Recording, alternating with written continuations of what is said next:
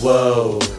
Rising in the rising sun, the land of bamboo, Tengu, and Gundam light. Yo, minasan konnichiwa, and welcome back to the Manga Sensei Podcast. I'm your host, John Sensei, breaking down the world's best language for you every single day, 365 days a year. And today we're going to be talking about a useful grammar point called wake, which I haven't talked about up to this point, which kind of surprised me. So I went made sure we're going to talk about that for the next couple of days because wake comes in a couple of different forms. And you've probably heard me use it a number of times here on this podcast in basic and example sentences. With that, though, before I get started into this, please check out the website and under the 30 day challenge, I have a little ebook coming out. It's a little bit about, it's probably about 100 pages or so. It's going to be coming out.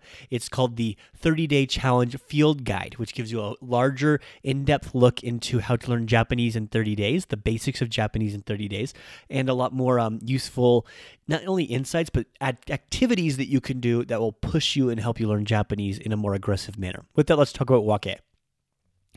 So, wake is a statement of fact. it's almost always used at the end of a sentence and is technically a noun, which how we use it is everything before wake is describing wake. It's describing a fact and a statement that you're trying to give new information to the hearer. If you remember in Japanese, there's that thing called area of information, which I cannot state your information, but I can give you new information.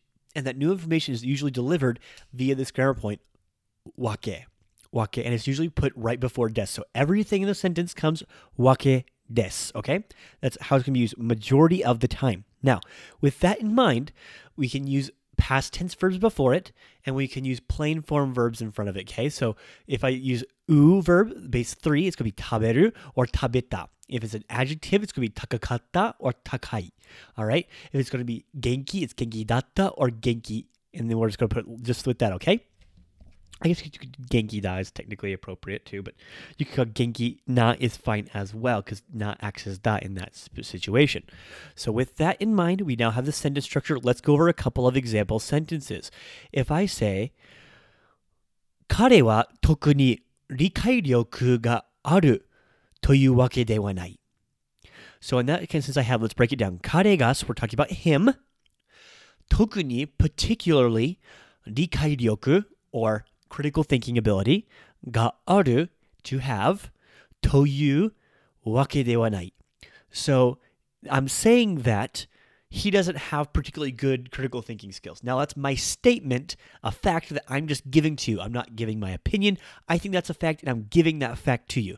I don't think he's got really good critical thinking skills, or what you would call critical thinking skills, right? というわけではない, right? Let's do another one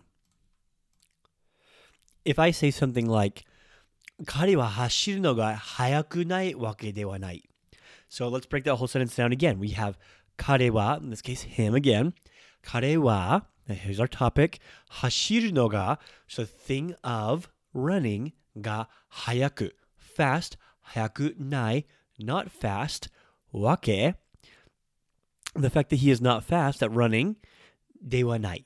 It's not the fact that he, in other words, it's not as if he can't run fast. It's a double negative in that sentence.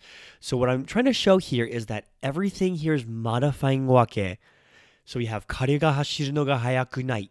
So he is not he is not running fast. He, the thing at running he is not fast at. Wake de wa nai. You know, he cannot, it is not the fact that. So we're using that wake as a fact, a statement, okay? With that, though, I will sign off. Make sure to give us a five star rating. We need those five stars down below, and I will see you tomorrow. But remember, it takes 10,000 mistakes to become fluent. ですから一緒に間違いましょう。それじゃあ、 また明日。